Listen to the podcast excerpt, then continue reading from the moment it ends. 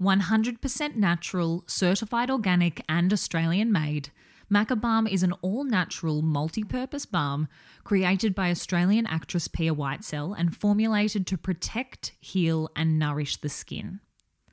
Consciously crafted from nine certified organic ingredients and suitable for both mums and bubs, this truly multi use skin salve can be used to soothe chapped lips, repair dry skin, nourish rough elbows, knees, and cuticles, tame the brows, and my personal favourite use, pressed into the high planes of the face to catch the light and give the skin a glow. The formula is minimal, but each ingredient is essential and of the highest quality, with nutrient rich macadamia and native kakadu sitting at its core. Protect, repair, and nourish with Macabalm available at www.macabalm.com.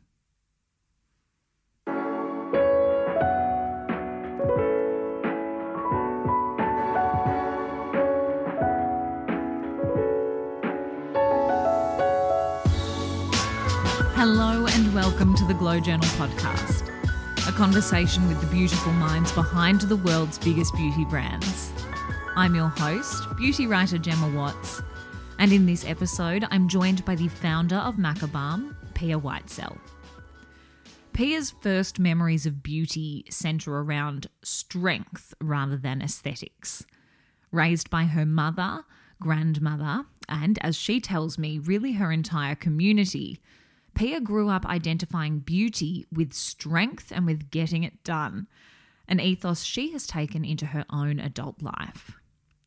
Another ethos that has taken Pia from her teens right through to now is this idea of natural beauty and an understanding that your beauty lies within the things that make you uniquely you.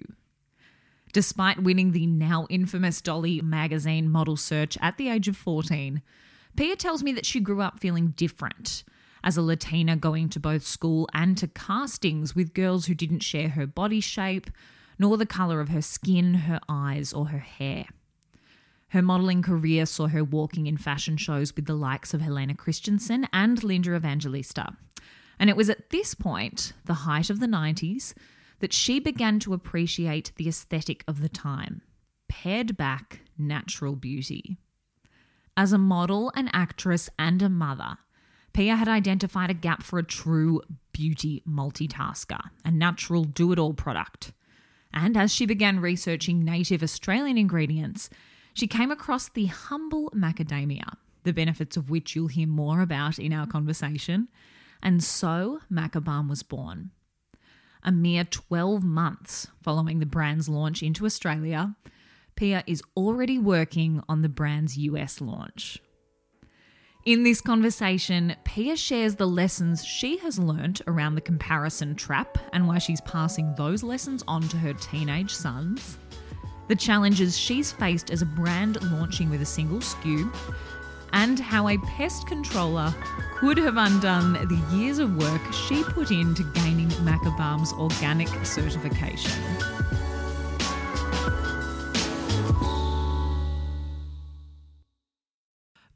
Were born in Chile and grew up in Melbourne after your family migrated to Australia. So let's start right there at the very beginning. What is your very earliest memory of beauty? Well, uh, I was actually raised by my mother and my grandmother, and in a sense, my entire family. Like the whole village kind of raised me. That's that's how we raise all of our children. So I suppose um, being raised by a single mother my first idea of beauty because I always felt that she was so beautiful and she is so beautiful really was just strength you know? Like that's what I identified beauty with just strength and getting it done. I love that answer. Was your was your mother a fashion designer? Is that correct? Yeah. So she was in fashion school and kind of started her own little fashion line. So wow. yeah yeah, I would love to hear more about your relationship with her and how she kind of shaped your approach to beauty. Yeah, so she had her passion for fashion um, in Chile, and um, you know that's definitely transpired in the way she carries herself and in her overall aesthetic. But I think when she moved to Australia, um, you know, she wasn't really able to to continue that. She kind of worked back to back jobs, you know, cleaning jobs, whatever job she could get to raise the three of us. Um, so she was a sole breadwinner. So I think that beauty really wasn't, um, you know, a luxury that mm-hmm. she could, you know, uh, put a lot of her time into. So again, um, you know, I think what I observed um, being raised by her was that there was beauty in in her strength, but also just in her simplicity, like in her not needing to really do much, and then still be able to carry herself with such grace. I understand that you were enrolled in modeling school at around the age of seven. Prior to that, had modeling or really anything from that world been of interest to you? Definitely not. no. And it actually wasn't a modeling school. It was more of a, uh, like a deportment school. Ah. Um, so it wasn't modeling school. I, I don't know where, where that came from, but it was, um, it was a deportment school, which is kind of an outdated concept today. I, I mm-hmm. don't think they, they exist anymore. But uh, when I was growing up, um, my mum sent me to you know this this school and I am actually really grateful for the things that I did learn. It was just um, a lot of messaging around, you know, how to fully be in your space, how to carry yourself, how to, you know, um, correct your posture, um, how to speak with your full voice. Um, you know, things that I really use today that I felt were really handy to me today. So, um, yeah, I think that I, I, don't know, she had some sort of uh, foresight to understand that it was something that would come in handy, and it definitely has. So, at that time, what did you think you might be when you grew up? At that time? Yeah, when you were a child. I I honestly thought that I would like I think all of us went through maybe a marine biologist phase. um, I think growing up in answer. Australia, right? I think in Australia we all you know we love the ocean and and we're so connected to the ocean that I I was sure at some stage that I'd that I'd be a marine biologist when I was really little, and then as I grew up, I wanted to be I wanted to be a fighter pilot.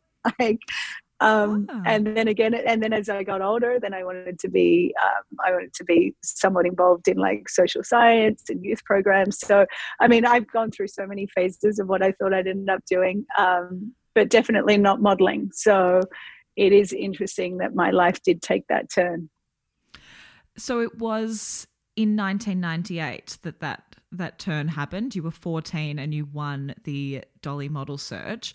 I would love to hear more about that time and what that experience was like. Yeah, so I was uh, all of 14. And um, again, modeling wasn't something that I was uh, interested in or that I even, even I thought I could do. I was, you know, an awkward teenager like all of us were. And um, a friend of ours, actually, a family friend of ours that worked in a fashion store down the road, um, he's the one that entered uh, entered me. I say us because you know it was us as a collective, meaning my brother, sister, and I were all on the journey together. Um, but uh, he entered me into that modeling contest. He was like, "There's something in you, kid. I can see it." And um, and yeah, so he entered me, and then I got a call that I was like, he told me though, he and he did ask for my mother's permission, and she said sure. Um, and then we got into the top six, and then from the top six, we, you know, I ended up winning, um, you know, that that Dolly Cover Girl contest, which then was a very pivotal moment in my life for sure.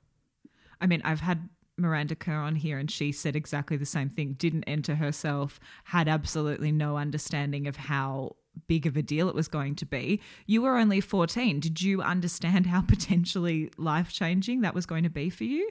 Absolutely not. I mean, I it was the first trip I took away. I took away from my family. Um, you know, I flew to Sydney. I'd never really been away from my family. Everything that I've ever done was always as, as a collective with my family.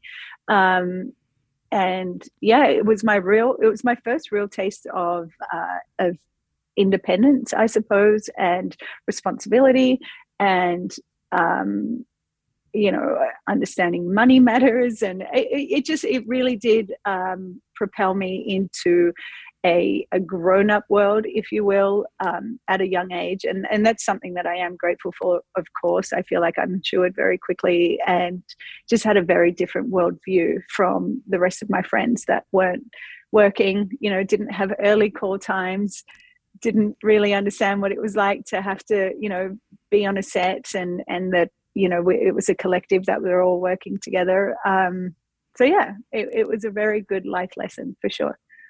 Well, let's talk a little more about that time because you then spent the ensuing years modeling and in turn doing quite a lot of traveling. I would love to hear more about what you were observing, specifically around beauty throughout your travels. Did you notice any differences in the way that people from different countries were approaching beauty? And were there any locations or any kind of ethoses anywhere that were really resonating with you? Well, one thing that was overwhelming at the time. It was it was the 90s right? It was the late 90s early 2000s it was the era of the supermodels. And i remember you know uh, walking shows with some of it like being lucky enough to walk shows with with helena or with linda. And i just remember being so taken back by their natural beauty.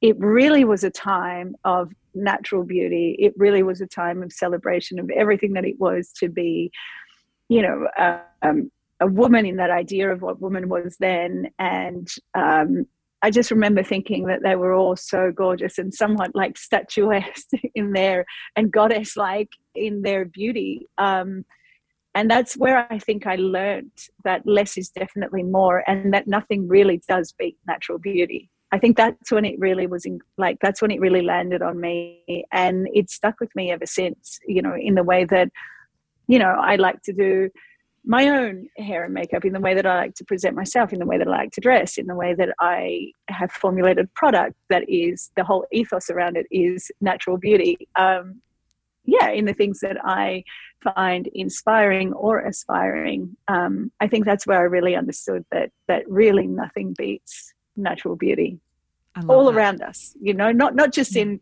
in our faces um, and not just in the way we dress but i mean all around us i mean there is so much natural beauty everywhere full circle. Now, we might have a bit of overlap here, but I would love to know if there were any lessons that you took from your experience modeling, particularly when your career was in its infancy, that you find you are still applying to your work now. Yeah, well, I think one of the biggest things that, and it, and it was a bit of a lesson, um, was that I, I didn't really know how to appreciate the things that I had that were innately just mine. Um, I was comparing myself a lot. I wanted to be thinner. You know, why do I mm-hmm. have these hips? well, you have these hips because you're Latina.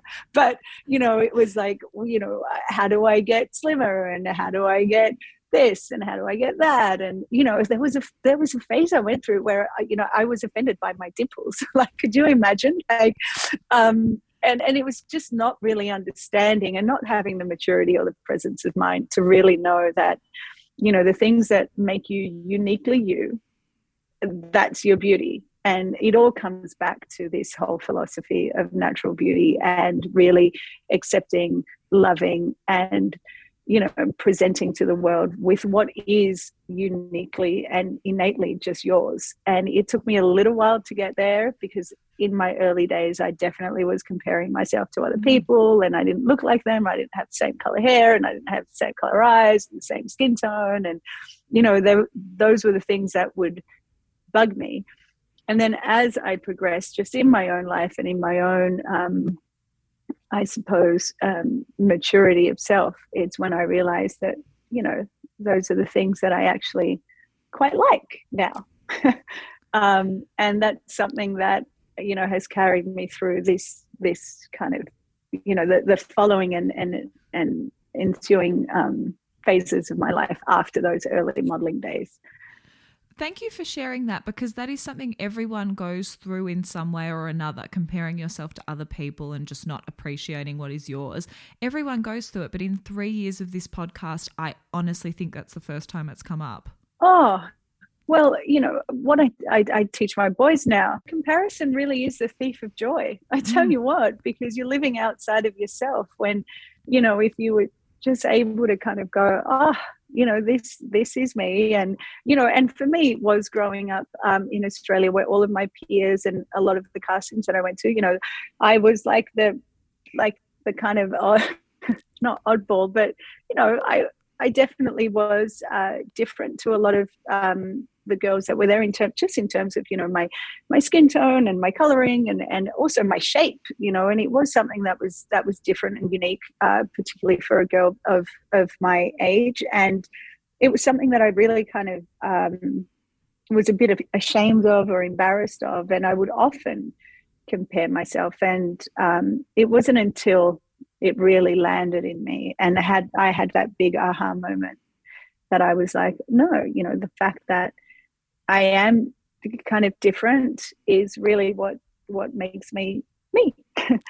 and um, yeah, I mean that's something that I try and teach my boys every day, and you know, yeah.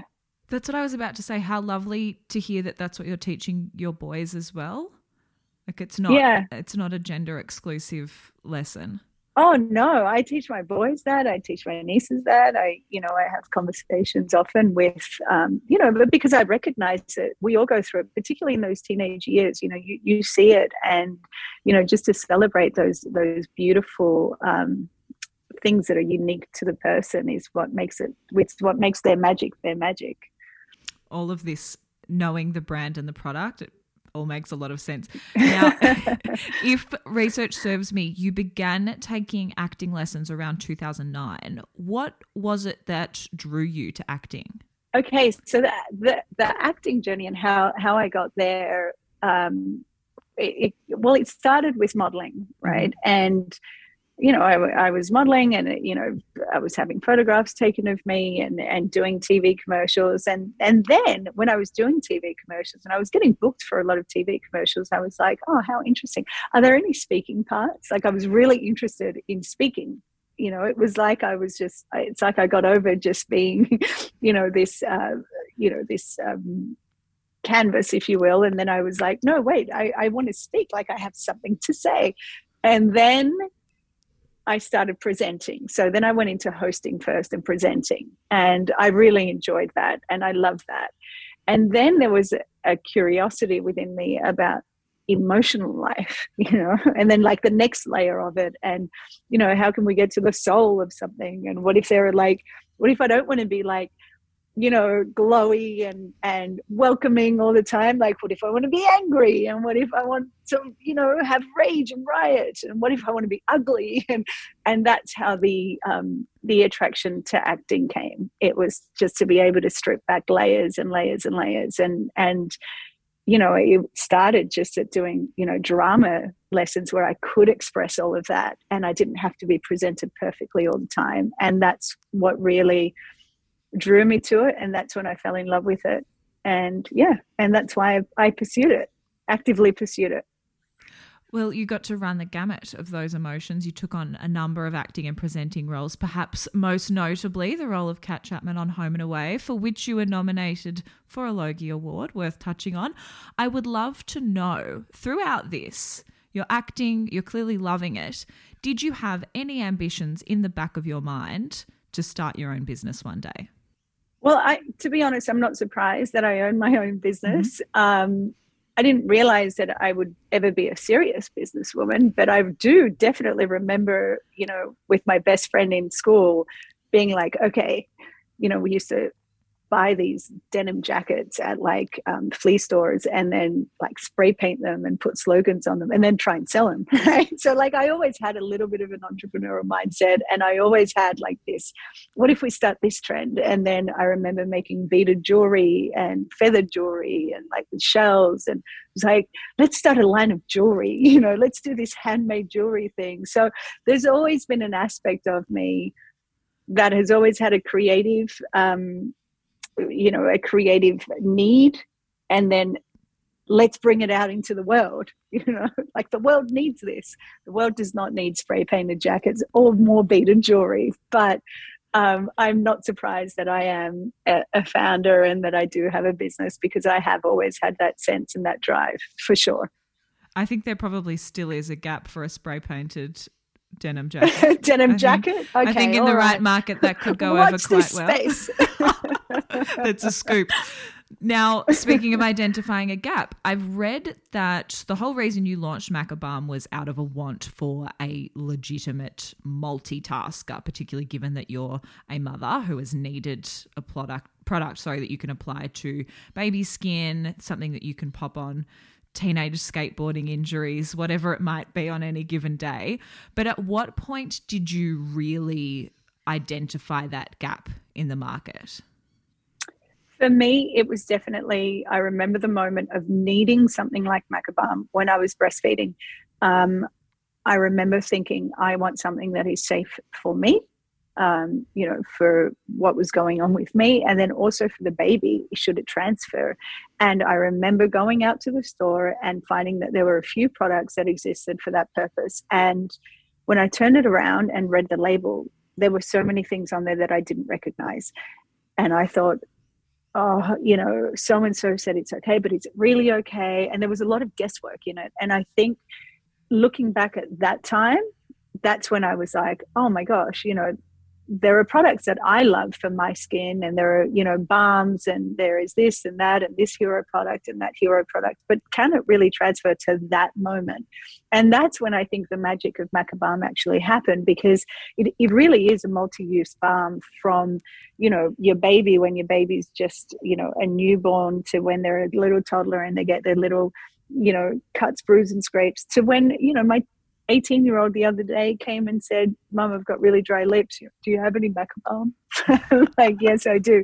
So it really has journeyed. And it's really like, for me, with them now, I wish that I had that product then. And my new mums that, you know, are Macabalm fans absolutely love it and trust it. And they trust me and they're like, you know, I know that this is what you would have used on your boys, and I've been using it on my baby since this and since that, and so on and so on. And I hear so many stories like that. So I really wish that I had it then, and I'm so proud and so glad that, you know, new mums can have it now.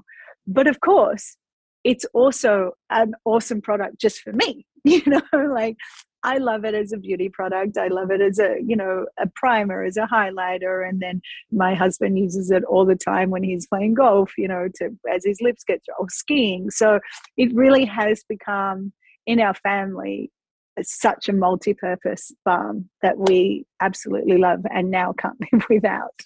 So you'd identified the gap. What came next though? It's one thing to have this idea, but then it's another thing entirely to physically create a brand. So, how did you go about finding a manufacturer, sourcing packaging, and physically bringing the product to market?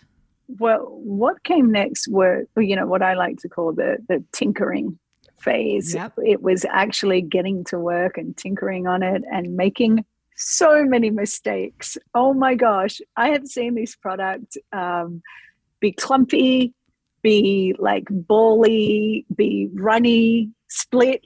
You know, I've seen it do all things. Um, and then to actually see it now where I'm really proud of it and I'm really happy and it's thick enough to kind of be a second skin, but then it's it's um, it, it, moves well enough that you can rub it in and rub it in and then get it to whatever consistency you like. So, you know, what came next were all of the mistakes, you know, uh, speaking to different manufacturers um, and, and also like, you know, going through other products that they do uh, do their um, you know brand do their their company ethos work in line with my brand ethos? Are they sort certif- do they have other certified organic products you know because that's something that was really important to me. Um, you know their stability testing all of that. There is so much that i learned. It's amazing. Like i the the, the knowledge and um, and the knowledge only came from making mistakes and going to the wrong places and trying the wrong things and having different tubes. And you know at, at one point it was in a jar and then i decided that i wanted something that was sustainable. And then my impact on the planet was really important to me. So then you know we went from different jar options to different tube options to where we are now which is a green pe tube. Um, so yeah, it's it's been it really has been a journey. But the thing that was always at the forefront of my mind were, you know, some pillars, some pillars that mean everything to me that it is certified organic, that it is sustainable, um, you know, that it has minimal recognizable ingredients, that it is cruelty free, and that it is 100% Australian made and owned. To get there, it sounds like, oh, they're five pillars. They should be quite easy. Let nope. me tell you, it is not easy. And, you know, it was my own investment that kept on coming in and here and there. And, and, you know, because you don't want to compromise on that quality. So, you know, and those things don't come easily and those things aren't readily available. So it took a lot of, um, you know, searching and trying out different things. And then we finally arrived at where we are now. And yeah, I'm really proud of it. Worth the wait. How long did that tinkering process take? From start? Mm. It took just under four years in total. See, this is the thing. Like, of as you've said, it, it is a number of pillars, but they take I tell time. You, uh, you know, I remember when it was really runny. I was like, I got a sample and, and I opened it and it just fell out of the tube. Like it just, and I'm like, what is this? this is not what happened here. This is not what I created. Um, and you know and then there is a bunch of stability testing that you've got to do and you know putting it in different environments and yeah i mean it really was quite um, quite a learning experience for me and you know it was a lengthy one it was three and a half years this is why so many people are still cutting that corner because there's one part of my brain saying okay well it's doable why isn't everyone striving for that and then the other part of my brain's like because they want to bring it to market in six months. If it if it was easy, everyone would do it. Exactly. Everyone would do it. Mm. And mm. it's not. And the products that exist out there that do have all of those core values, there aren't many. Mm. There just aren't. no, there are not. now, as the name suggests, the hero ingredient of Macabalm is, of course, macadamia. A couple of questions on this. What can macadamia do for the skin? And had you already been aware of those benefits, or were these things that you started to come across as you were researching and as you were, in your words, tinkering?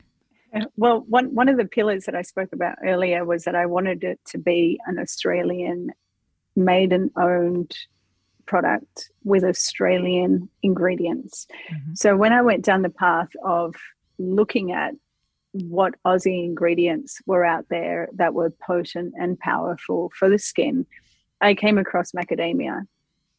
Macadamia is such an it's such a little quiet achiever for the skin. It is natural vitamin E, right? So it's healing, it's replenishing, it's restorative, it's it's amazing in that way. But then it is super hydrating it locks in moisture in the skin it creates a barrier so your skin is always hydrated and supple and i was like why do more products not have macadamia in them what is going on here and you know i knew that i wanted to use macadamia as, as the hero ingredient and then i discovered a bunch of other australian native ingredients that i fell in love with kakadu plum being one of them um, which is a natural potent antioxidant vitamin c uh, in like the highest form that you can get. It, it really is like a superfood for skin. So both of those combined, I was like, I have to make something with them. And then it was, well, what do I make? You know, am I going to make, uh, um, you know, am I going to make a, a moisturizer? Am I going to make this? Am I going to make that? And then that's when the moment came back to, oh my gosh, no, we need to turn this in. First, we need to see if it's safe. Then we need to see if we can make it into the the balm, the thing that was missing. Oh my gosh! And so that's how it all kind of happened. It all happened perfectly. It was like a perfect storm of discovering of what was missing in the market, and then discovering these products that were amazing, and then seeing if those were the ingredients that could work with with what was missing. And then when I realized that it could work, that's when I was like, okay, into the lab, the mad scientist. You've mentioned Kakadu plum in there. Also, I should note, I had no idea of the benefits of macadamia either until you launched. Obviously I heard about the launch and I was oh like, I'm su- I'm supposed to know about these things. Then I'm reading it and I'm going, what do, what do you mean? And then I started looking into it and had the same thought. Why is this not being celebrated more widely? Right? And it's and it's ours. Yeah. And it's ours. Like it's native to us. Yeah. like it's in our own backyard. Yeah. And kakadu plum is another one. It's a native australian ingredient that has been used for centuries yeah. for its healing properties. Um, and for its antioxidants. And yeah it's just one of those things that I, I don't know. I just i feel so lucky that in our own backyard we we we we're able to source and have and, and grow these things and farm these things. And you know they're ingredients that i'm able to use and and really celebrate. Well i'm grateful that you reached that conclusion as well selfishly. So can you talk me through some of the other hero ingredients while we're on the product itself Oh gosh, well we've got um, rosehip oil, which we know is you know it's nourishing, it's replenishing for the skin. We've got sweet almond oil, which does the same thing. So these are these aren't uh, lesser ingredients; they're just other ingredients yeah. that mac- that Macabalm has in it. We've got natural vitamin E. Um, we've got uh, shea butter. We've got things that that we know that the skin loves and the skin takes to very easily. So these are what I call the carrier ingredients. So they carry those two hero ingredients into the skin and the skin knows and recognizes and has probably you know you've probably used all of these other ingredients in other beauty products so the skin probably knows it in every other lip balm i'm sure that there is an element of or a version of one of these ingredients and so you know, it, it, wasn't something that I was like, oh, you know, I'm going to have to teach people about this. I'm like, people know what this is. I love that I get to throw them in there. And then it was, you know, how do we, yeah, like, how do we put these other two hero ingredients in there and and make it amazing? And that's what we did. You touched on the fact that the brand being certified organic was really important to you. Certified, of course, being the key word here. Now, there is a bit of a grey area surrounding terms like organic and natural, but certified organic, there is no grey area there. If something is certified, that's that. So, that in mind, what does it actually mean to be certified organic? It means that there is an auditing process to get that certification that is it's so significant um, from everything from where the ingredients are sourced to the farmers to where it is made to the facility that it's made to where it is stored to the stability testing to the packaging to the boxes that it goes into through to the warehouse that it's kept at um, the the handling of it the, everything is audited. Um, and there are so many boxes that have to be ticked. And, you know, the fact that I, I understand why, why a lot of brands aren't certified organic because it is, I can see where I, you know, I was like, oh, I, I thought that that was such a standard thing. Nope, it's not. Nope. Like there are things that are really, you know, where the where where the tubes come from, how they were handled, where the paper comes from, how that was handled, how they're mailed out. Like absolutely everything that comes with that certification is audited and is checked and then checked again. And you have to prove everything. Um, so, yeah, being certified orga- organic is a huge feat. And I'm really proud that, you know, Macabalm is certified organic. this is the thing that I I hope people realize is that every single element of that supply chain is analyzed so thoroughly. You don't just get to say, oh, the ingredients are organic. Okay, well, we're going to have a look at every other process that you have in place. Every, everything, everything, everything. You know, one of the things that was really um, interesting for me when I first launched Macabalm, like when it first started, I, I had it stored in like my um, in my house. I had like this little office slash wine rooms. Like I don't know what it was used for before I got there, but I used it as my storage room. And you know, they came out and they're like, "So, have there been any pest controllers in this house like in the past twelve months?" And I'm like, uh, well, you know, we did, but we have actually like a natural and organic one. And they're like, we need to see that certification. And wow, it just turned out that it was a natural and organic pest controller. I mean, had that not been the case, we would have had to have found somewhere else to have it that was certified in order to just keep boxes, you know. So there are things like that that actually do exist out there in the auditing process. So when you do see that something is certified organic, trust it. Mm. It has been it has been through it and it has come out on the other end. Well, I was going to ask, um, did you know this desire for it to be certified organic present any challenges but i suppose the fact that you've had to go and go back and check with the pest controller that's certainly a challenge it's like you know it's just little things like that and then they check um, you know they check humidity they check temperature control they check they check everything like it really was amazing. And yeah, I, there were challenges. There weren't challenges per se, but there were just things that I hadn't really thought about. And that were kind of, it was all new information. And I'm just so glad that everything that I had created was in line, you know, with, and it was mm. just in line with my person, with my personal ethos, you know, and it just so happened that that personal ethos was, was something that was, you know, up to that standard, which I'm really glad about it's it's good that you were steadfast in what you wanted the product to be because I imagine when something like that pops up, that's probably where a founder can go one of two ways either going the way that you've gone and said, no, no, no, this is the way we're going to do it, or, oh, well, maybe it would be easier if we just, you know, kind of veered off and did what we needed to do to bring it to market sooner.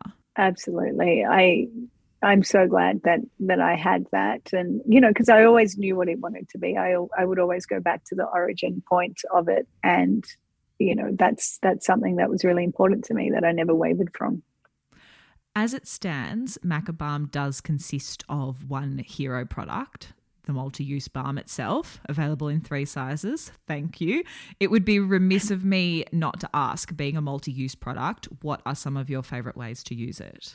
Oh, I love this question. Um, I actually, because one of like my little beauty hacks with it that I don't, that I just haven't really spoken about enough is that I use it as a primer on my like eyeshadow, eyelids, concealer, anything around my eyes, which is that really delicate skin area.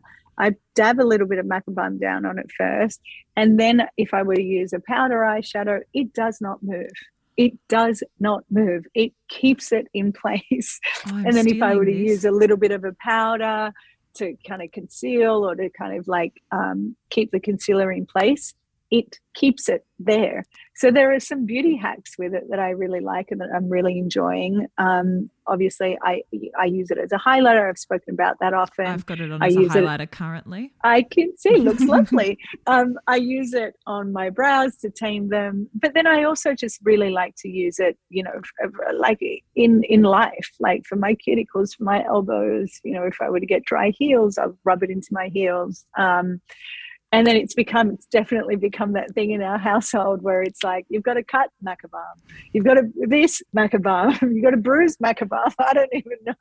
But it's definitely the thing that comes out for everything um, if anyone should need it. So it, it has been it's been great and definitely multi-use that's for sure.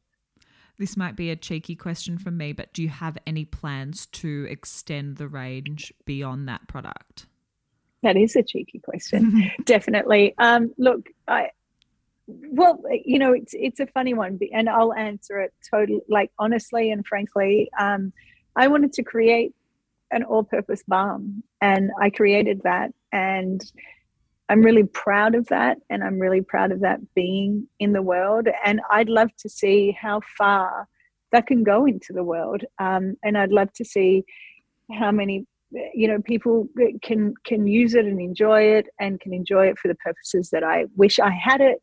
Um, so you know i really want to throw my full weight behind Macabalm and of course you know in the beauty space things move so quickly and new product development is like it's the thing. It's like well if you're not new and relevant then you're not new and relevant. And you know there has been a little bit of like new product development new product development. But i really love what I've created and I really believe in it. So I'm not ready to to you know of course i will always evolve and always create new things and that's that's part of my creative journey but i really love what i've created in Macabalm and i still feel like that baby has a long way to go I have a lot of respect for that answer. And you've also given me a perfect segue because I have spoken to a few founders who have expanded having launched with a singular SKU. And I think there is a real art to restraint with not just with beauty, but with product development in general.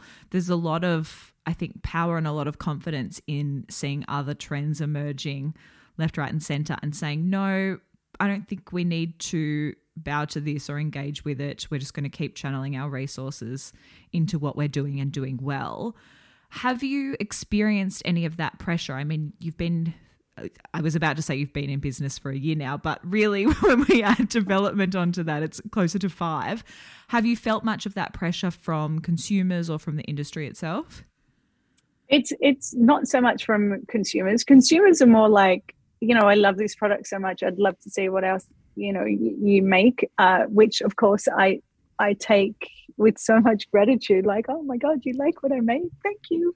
Um, but i think from the from the industry itself or from um, you know if you were to go into retailers and you know people love a a story and an arc right? So if you start with something they want to see where you're going to go with it and then where you're going to end up um, and i just feel like you know i'm i'm definitely thinking about what I can create going forward, but it will always be in the same, um, you know, it will always maintain the same integrity of Macabalm. And that didn't happen overnight. So I'm still um, willing and able and prepared to continue to throw my full weight and all of my resources behind that baby because it is so precious to me and so powerful.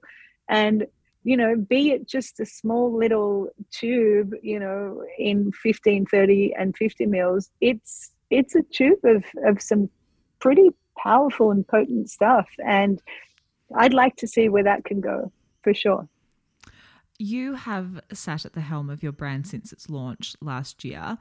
But if we factor in your career pre Macabalm, really you've been involved with beauty for most of your life.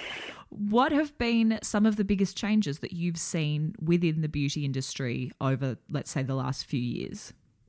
Definitely, uh, I think diversity is something that that I have seen and I have loved witnessing. Mm-hmm. And as a founder as well, um, I'm seeing a lot more founder story that come stories that come from um, you know a, a, place of diversity that come from a story of diversity. And i'm loving hearing those voices being amplified in this space. It does remind me it does remind me full circle back to when i spoke about what i felt like as a kid you know in this modeling industry feeling like i didn't fit you know comparing myself to others. So seeing and witnessing such diversity is amazing for me you know it for me like little me like the little latina that was you know modeling in australia. Um, i'm loving seeing that and i'm loving hearing all of these different voices being amplified and really being you know brought to the forefront. Um, so I'm really enjoying that, and I hope to see so much more of that going forward. And it does make me really proud to be a Latina founder of a beauty product for sure. And I'm also seeing so much more um, consciousness in the way that we consume and in the way that we create beauty products. I'm seeing, you know, and Macabalm speaks to that too. A lot more uh, sustain, you know, sustainability. Um, not centered, but definitely focused, right? So I, I, I think that we have a, a long way to go. Our little brand, particularly with, um, you know, our our footprint in that, but we are conscious of it, and we are definitely trying and striving for greatness in that area. Like we you know from our packaging from the boxes that we use right? Everything is recyclable. Everything comes from ingredients that we know and recognize. Everything you know it's like happy farmers happy soil happy planet happy skin happy us. Um, so there is just a lot more consciousness I'm finding around that in the way that we consume, but also in the way that we create. And what changes do you think we can expect to see from the beauty industry over the next few years? Both of those. Excellent. Good. I'm hoping to I'm hoping to see a lot more diversity in the founders' stories. I'm hoping to hear from a lot more different voices from different places with with beauty products that we know and love like that beauty products that are like you know staples in our life that actually are minority owned or that are you know that come from a yeah like a minority group or like a you know i, I love seeing the diversity and i also hope to see a lot more um, you know conscious consuming going on from all of us. And i do think that the consumer is getting more aware of you know our impact. Um, we love to know where our ingredients come from. We love to know that we're not con- contributing to you know crazy waste we love to know that we're that we're actually making an effort and making really considered decisions and i hope to see a lot more of that going forward.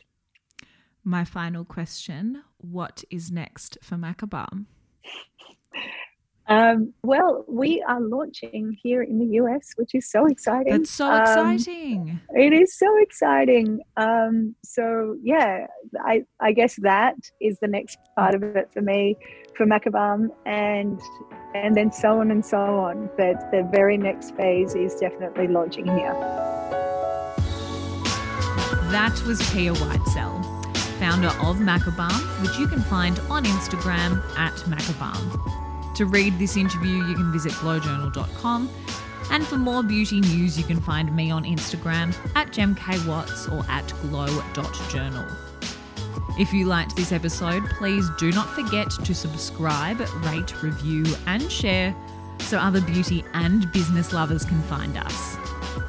I'm Gemma Watts. You've been listening to the Glow Journal podcast, and thank you for joining me.